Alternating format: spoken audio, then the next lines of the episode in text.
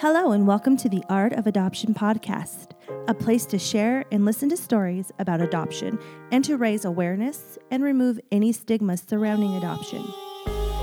On this podcast, you will hear real stories from real people about how foster care and or adoption has uniquely shaped each of them as they share the good, the not so good, and the art of it all. I am your host, Amber Way. Hey guys, welcome back to another episode. How was your week?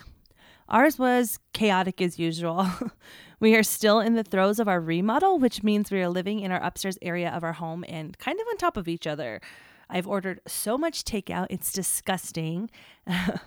but luckily, our kitchen is actually almost done, so that should end soon. And guys, I'm not kidding. After this, I am going to need to remodel my body as well.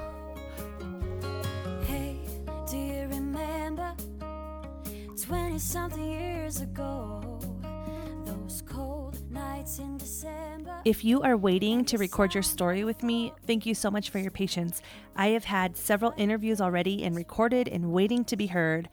Enough to get me to May, in fact, but I will definitely need to start recording more very soon. So stay tuned for that. And if you want to share your story, or if you know someone else who does, there are plenty of ways to reach me. You can find me on Facebook at the Art of Adoption Podcast or on Instagram at Art of Adoption Pod. You can also email me anytime at artofadoptionpod at gmail.com or listen anywhere you already listen to podcasts or by going to www.artofadoptionpod.com. If you want to leave a comment or have a question about anything, you can leave a message by calling 720 722 2839 and you may hear your question answered on the show.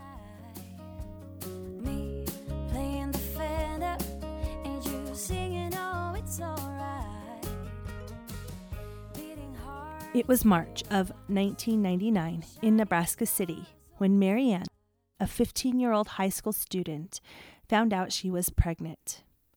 She was afraid to tell her parents both of whom were the oldest children of very, very traditional church going families. So, this quote unquote crisis was going to be really bad news. Marianne had decided to confide in her good friend, a friend of the family, and a woman she would babysit for on occasion named Kelly. Her friend had agreed to help her out and take her to the doctor to confirm the pregnancy before telling her parents, just to be sure. Marianne's mother sensed that something wasn't right. She asked Kelly if she knew what was bothering Marianne, knowing that the two were very close. Kelly didn't want to lie, so she ended up telling Marianne's mom, Pat, that she was pregnant and that she was going to be taking her to see the doctor that day to confirm. Marianne walked out of school that day to meet Kelly and to head to the doctor. But when she got outside, it was not Kelly. It was her mother. She knew right then that her mom knew everything.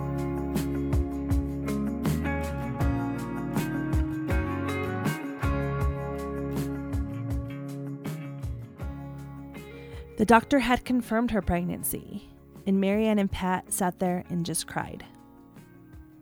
This is their story. Here is Marianne and Pat. I'm a birth mom. I got pregnant in high school. I was 15 when I got pregnant and gave birth to my son in November of 1999. So I was 16 when I gave birth, and I actually chose to parent initially and took him home from the hospital. My parents were really supportive, shocked and disappointed, obviously. You can only imagine the shock and frankly embarrassment that we were going through here in our small town. But day by day, we got through that. You soon learn that there isn't anyone that doesn't have some something going on in their lives. Marianne's parents were overall supportive of her decision to parent, but they did encourage her to explore other options. They had a friend who introduced them all to Child Saving Institute in Omaha. That organization provides free counseling to women in crisis pregnancy situations. They ended up sending a counselor to their home, Her name is Lisa, and she would come and visit off and on. Lisa's goal was to help Marianne decide whether to parent or to place. Just kind of to please them and just shut them up, really honestly. I went and met with an adoption agency while I was pregnant. And that was the first time that I learned about open adoption as being an option. I, you know, at 15 years old, didn't know a whole lot about it and thought that adoption meant you gave your baby away and you never saw that baby again. And so, in meeting with the adoption agency, that was really the first time that I learned about the option of open adoption. We had decided from the very beginning, we knew that we couldn't force her to have an abortion. We couldn't force her to place her child for adoption. We couldn't force her to parent that child. It just had to be her decision. And our daughter decided to parent.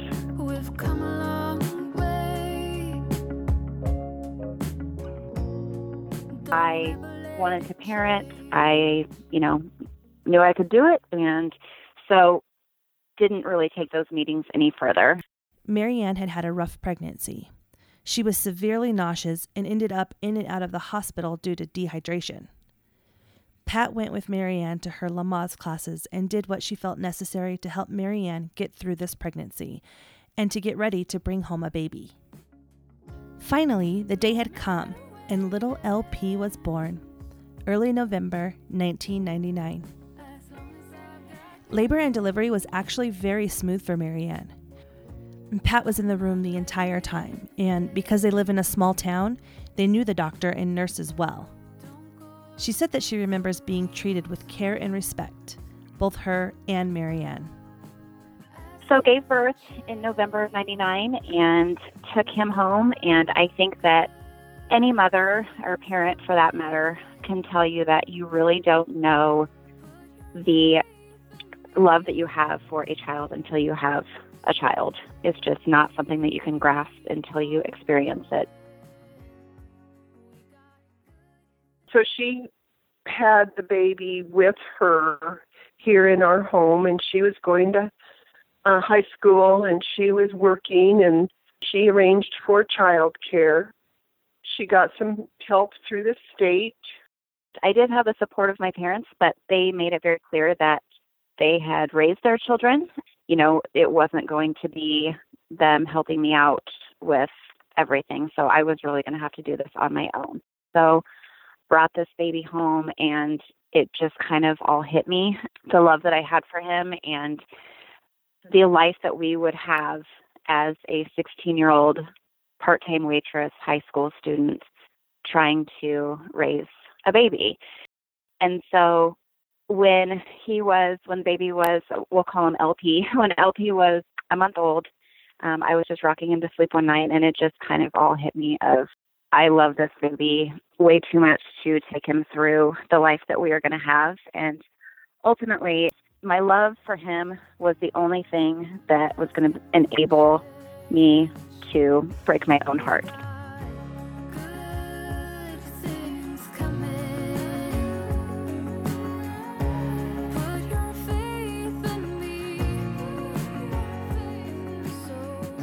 It was Thanksgiving. They spent the day with Pat's parents, her in laws, and their extended families. After the family gatherings, Marianne, her parents, and LP were driving back home. It was quiet. Marianne was quiet because she had something very heavy on her mind and heart.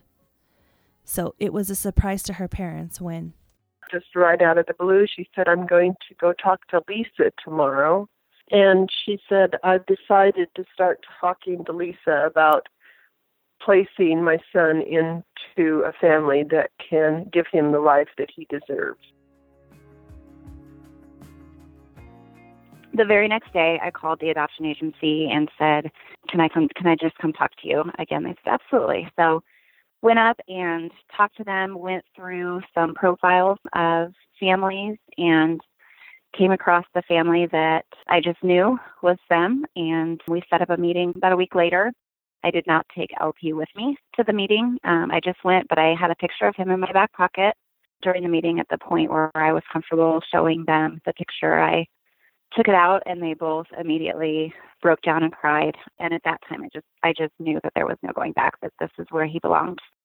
When she said, I decided that I can't give him what he needs. From then on, it was she drove to the agency. We did not ever see any of the profiles of the family she was considering. I remember just sharing the joy with her when she came home and said, I think this family that I've chosen will be the one. And sure enough, it was. The profile books. I have talked about this a few times before, but these are essentially snapshots of your life that you put together in a book or video for potential birth parents to look through to make the biggest and most important decision of their life. I know I said this before too, but it's important to be completely authentic when creating these books because you just can't know what the birth families are looking for. Even they don't know sometimes. It was funny, you know, going into it, I thought that I had in mind of kind of what the ideal family looked like. And then going through, I mean, I was very picky, which I had the right to be and I should have been. But I just kind of I surprised myself with the things that I didn't want and wanted. Um, some things that I wanted, I wanted Christian family. I preferred that they already had a child in the family or were going to be having more children. I grew up with siblings. I wanted him to have siblings. You know, there were just certain things that I had on my checklist. And this particular family um, had a daughter. Uh, she was two, and she was also adopted. And they shared kind of some of their relationship with her birth mother. So I, you know, saw that they were serious about open adoption and you know really honored that there were a couple of things the the day that uh, lp was born that exact day my uncle passed away from cancer and he had his best friend was his black lab max and in their profile they had a black lab named max and that was just i didn't base my family off of a dog but it was just one of those things that was like okay god's giving me a little bit of a sign here. There's one picture in there that stood out to me of the dad was reading when the their other child, the sister, was a baby, maybe a month old, laying on the floor reading her books, and just the involvement of um, you know him being such a good dad, and just there wasn't one thing that stood out. It was just everything kind of came together, and it was like I was looking at an album of family members of I already felt like I knew them.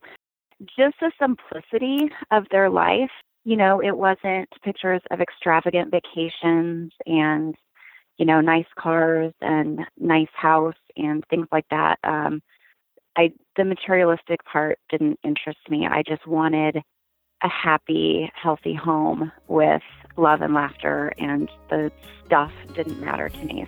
Do you remember 20 something years ago.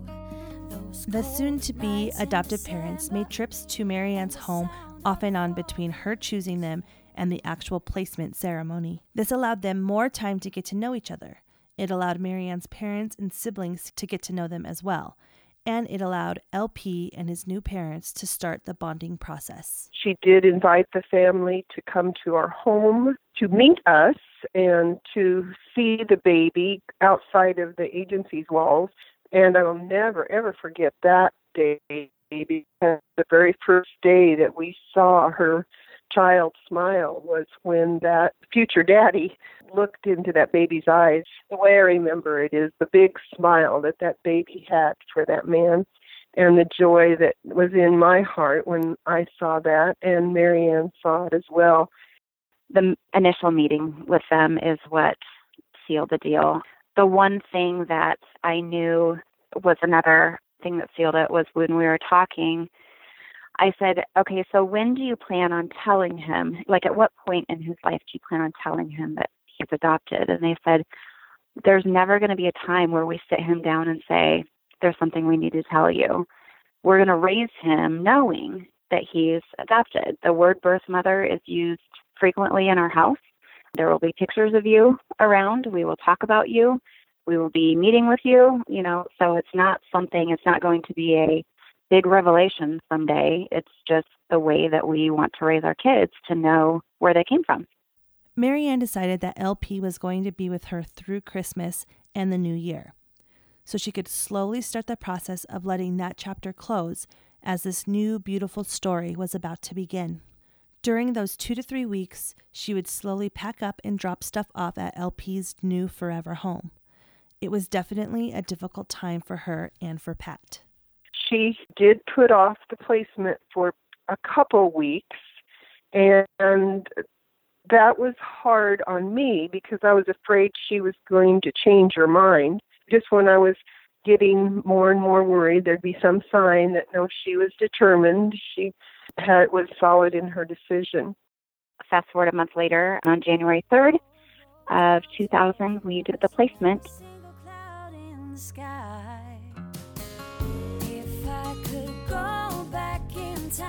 It was the hardest day of my life, but I gained another family, really, and um, we just started this journey that has been absolutely incredible. Marianne did the most awesome job of picking just the right family. They were so real and so easy to connect with. You know, we could go years without connecting. Maybe we'd exchange Christmas cards, but to actually talk face to face was very, very rare. But when we did, it was just like I was talking to my daughter. They were grateful for the open adoption. It allowed Marianne to stay in touch with LP through the years and visit him and eventually start to build a relationship on its own once he turned 18. Once LP kind of reached the 15, 14, 15, 16 year old age, he got a phone like many kids do at that age. And so it went from letters and phone calls and visits to just texting between him and I. And I think that that was hard to navigate because I um, didn't want to step on toes. I've always been very trying to be the most respectful to the parents as I can. And, you know, I knew that questions would come someday, but I didn't want to step on toes in answering those without talking to them first. I think that I was pleasantly surprised at when I did reach out and say, you know, how do I want to handle this? They kind of gave me free rein on on how to approach things. So that was a good thing. And like I said, he came to see me this summer, stay with me for a couple days, and we just had a really healing for both of us, talk about everything. In 1999, adoption still carried a huge stigma, especially open adoption. It still does today, although it is getting better. Marianne didn't fully escape the backlash, unfortunately. There were girls that got pregnant in high school, but adoption just wasn't something that people did. Um, you just you made the best of it and it just wasn't something that was really talked about or um, that i had heard of people doing. And so i did get backlash and i got you know it's the lazy way out or it's the easy way out or you know you couldn't do it you're failing kind of thing. And i and it, you know a lot of that came from my classmates of just you know younger people really not knowing or having the experience um, some of it came from adults and that was hard to understand. But really, at the end of the day, it was the best decision for myself and for LP. And actually, a couple of years later, a girl that I went to high school with made the decision to place as well. And um, said once she heard my story, she knew that that was an option. So I think there were a lot of people that didn't even know that open adoption was, you know, a thing. And I think that, you know, 1999, it was, it wasn't really as popular of a option as it is these days at least for me, I don't think I would have chosen adoption if open adoption wasn't an option. Probably for a lot of girls, it makes the decision a whole lot easier to know that you're going to be a part of this child's life that you created. So at least for me, I wouldn't have done it if if if it would have been closed. One thing that really sticks out to me is how proud I am of the way she handled it all on her own and without much drama. I don't know if it was weeks or months after the placement. She was asked by an organization here in our small town, the Rotary Club, to speak to that group of people about her experience with open adoption. And I was just in awe of the fact that she said yes to this. It's the older middle class members of our community. And for her to say, yes, I'll tell about my experience to that group of mostly male members just surprised me. The Rotary Club is a group of community members and leaders that come together to share ideas and take action to promote lasting change and to give back to the community. Marianne was 22 at the time, and it was such an impactful story it made the local newspaper. She also went on to speak at other events as well. After placement, I went and spoke at high schools and support groups and things like that to share my story. And I just, I just think that it's important wherever, whenever to talk about it. And like you said, get rid of the stigma behind it because there's a lot of people that I don't think know how amazing adoption can be for all parties. Indeed. Placing a child for adoption is both beautiful and tragic. It comes with great loss for one family and a wonderful gain for another. Marianne seemed to transition back into being a teenager and completing high school with ease. I asked her and Pat about that time and also about the support system they had, if any. My family was my rock, my parents in particular. After the baby wasn't in our home, I don't remember anything other than a concern for our daughter's well being and our daughter's mental health and whether she was going to be okay or not. Just in the first 24 hours, I went home. It was a very hard drive home, and that first night was rough. But the next morning, shortly after I woke up, I got a phone call from his mom, and she said, Listen to this. You just have to hear this and put it on speaker and he was just giggling and cooing and she said the swing that we have he's just obsessed with and so just to hear him and to most importantly know that they were thinking of me as well and wanted me to hear that he was doing good and ha- had a good morning uh, meant a lot to me and then just in those first few weeks i just slowly got back to you know my life of being a high schooler, and it was phone calls, you know, daily for a while, and then, you know, maybe once a week. And then a month after placement, I went and saw him, and then it was getting back into my high school routine and everything. The visits got for, further between, but we never went more than two or three months without getting together and I would get letters and we emailed weekly. And then over the years, it was every year she would send me a videotape of his, the highlights from his year. So I have these VHS tapes. I need to probably convert them at some point and so before they go extinct, but just of the highlights of his year. The first Mother's Day hard. His first birthday was hard, but we celebrated together. About a week before his birthday, they came to my parents' house and we had a party for him and he came to my graduation, my high school graduation. We're just part of each other's families and it's, it's awesome. Yeah. Marianne said that her friends and classmates were excited for her and said they would throw her a shower and help take care of the baby.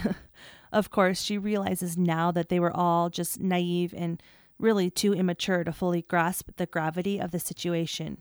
And in reality, my friends really through even just through pregnancy, you know, 15 and 16 year olds have better things to do than hang out with a pregnant girl or come hang out with a newborn baby. So, you know, at 15 and 16, I wouldn't say that I had really strong um, friend support. They weren't necessarily um, against it, but I really just leaned on my parents at that time. I had one teacher in particular that was a great friend and support system during that time. And then a woman that I actually babysat for her twin boys, she became one of my very good friends and, and support during that time. So I met with a couple of birth mothers while I was still pregnant, kind of after I had met with the adoption agency, just to kind of talk to them.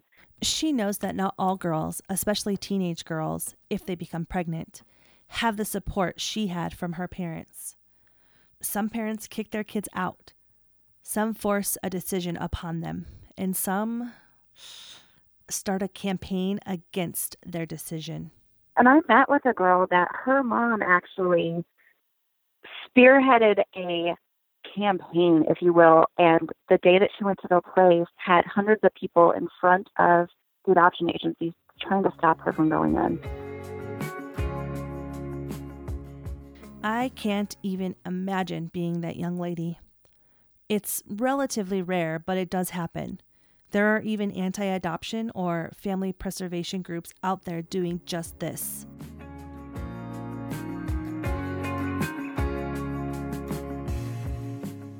Open adoption is not the loss of my child, but it's the gaining of a family. LP's parents told me, we, we're not going to let you get away from us. We know you're going to get busy getting back into your life, but if we don't hear from you in a couple of weeks, we're giving you a call. Like, we want you to be a part of this family. So just to embrace that mentality of them trying to embrace me as part of their family. And they really did. They made sure that I was included and didn't let me get away. Not that I tried to. And I think it's important for people to understand that, especially in, in open adoption, that it's a commitment on both sides. You know, if you are going into the idea uh, or the commitment of open adoption, it, like you said, as long as the child is safe and it's a healthy relationship, on the adoptive parent side, you know, it's a commitment to keep that going. And then also on the birth parent side, you know, these kids make this connection and then for the birth parent to drop out, it would be heartbreaking for that child. So just the commitment on both sides to keep that relationship going with the interests of the child in mind. I just think it's so important to hear people's stories, the good, the bad, and the ugly, just so that you have a grasp on what you're doing and the, the decision that you're making. Absolutely. And I've said it before and I'll keep saying it because I think it's very important information for all parties to have, and that is open adoption is not legally binding in most cases. So be honest about your intentions going into your situation and stick to your word. Whatever you agreed upon as a unit is going to be what is best for the child in the long run.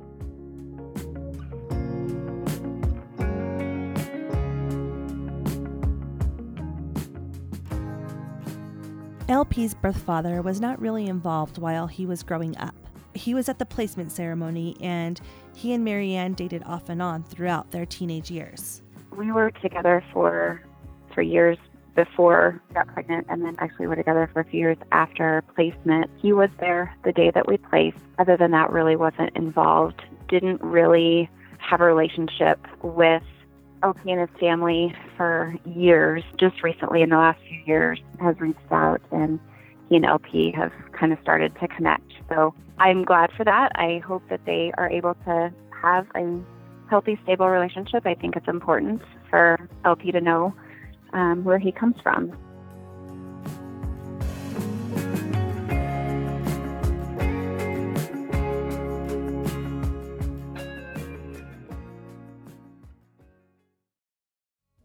Okay, so I'm going to start a segment that will pop up sometimes called Could You Not? These are things or questions or comments that people get regarding their adoption story specifically. So, Marianne, what are some of your could you not snapshots? The term gave away absolutely makes my blood boil. This wasn't a possession that I decided to get rid of. I used the term place because I placed him into the most incredible arms of his family. Don't say you gave away your baby, you gave up, you took the easy road out. Trust me, it is not easy. It wasn't easy. And also the assuming that there's sadness behind it. Um, you know, once I went to college, I had pictures of him in my dorm room and new friends that I had met that didn't know my story would come in and say, "Oh, who's that?" And I'd say, "Oh, that's my son. I placed him for adoption. He's 3 now." And they would say, "Oh, I'm so sorry," and I say, "No, it's not a it's not a sad thing. He's doing amazing, and I get to see him next weekend." And you know, just the assumption that it was like a death in my life, and I I didn't want sadness to come along with that story. So it's a happy story for us. And what should they say instead? Oh, that's amazing you know that's so that's so brave and then just ask questions about you know how's he doing how old is he what is he like you know just to ask questions about him. He that he's he's the center of it. It's not the adoption isn't the center of it. There's a a beautiful boy that came out of this. And so let's talk about him and how awesome he is. Marianne and Pat have both been able to mentor and help others along the way based on their unique experiences. Pat said her biggest advice is just allowing your daughter to make her own informed decision. I asked what advice Marianne would give to someone whom is considering placing a child. The first thing I would tell them to do would be just go talk to an agency. You're not going to be pressured into anything. Just, you know, the, those counselors are so amazing and well trained and good at their job. Just go talk to somebody and learn about your options. You're not signing anything at that point. You're not, um, even if you want to look at profiles and just to kind of get an idea of the families that are out there. And then really just think about what kind of life you want for your child and how much of that you see yourself providing. I wanted a certain life for my son that I knew that I couldn't give him. You know, I was 16 and I had a vision of what I wanted my life to be like as well. And I wanted to make him proud of the person that I became. And I wasn't going to be able to accomplish those goals, you know, if I would have parented. Just, you know, to really think about what kind of what you want your life to look like for both you and your child 10 years from now.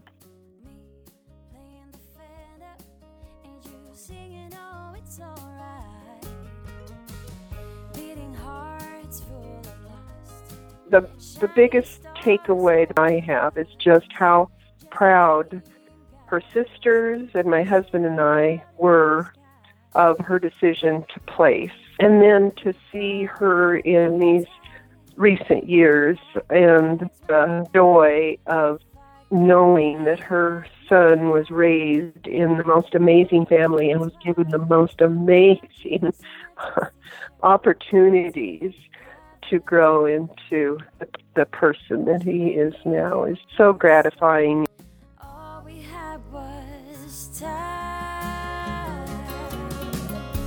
It's been such a joy that it's been enough years now that we can look back and um, see the full circle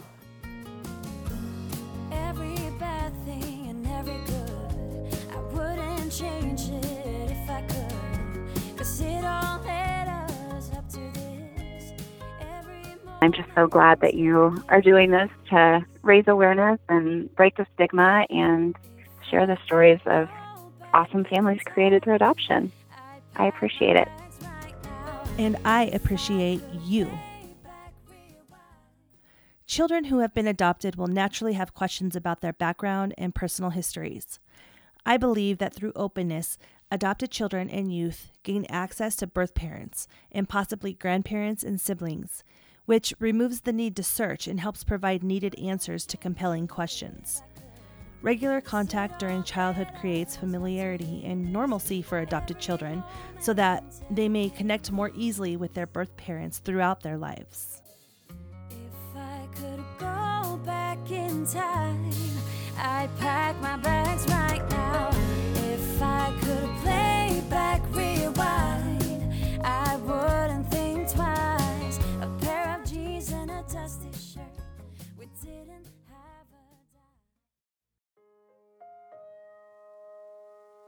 Thank you for tuning in, and thank you to Marianne and Pat for sharing your story with us. And one more time, you can find me on Facebook at the Art of Adoption Podcast or on Instagram at Art of Adoption Pod. You can also email me anytime at artofadoptionpod at gmail.com. If you want to leave a comment or have a question about anything, you can leave a message by calling 720 722 2839 and you may hear your question answered on the show. The theme song, Forever Home, was written and produced by David Other. Find him on Facebook or at davidother.com. Artwork, production, and editing of this show is done by me, Amber Way. Tune in next week for another unique story, and please subscribe to the podcast so you never miss a show. If you enjoy what you hear, tell your friends about it, and please rate and review me on iTunes. And let's remember, as Marianne quoted Laura Gladden Butler earlier, open adoption is not the loss of my child, but the gaining of a family.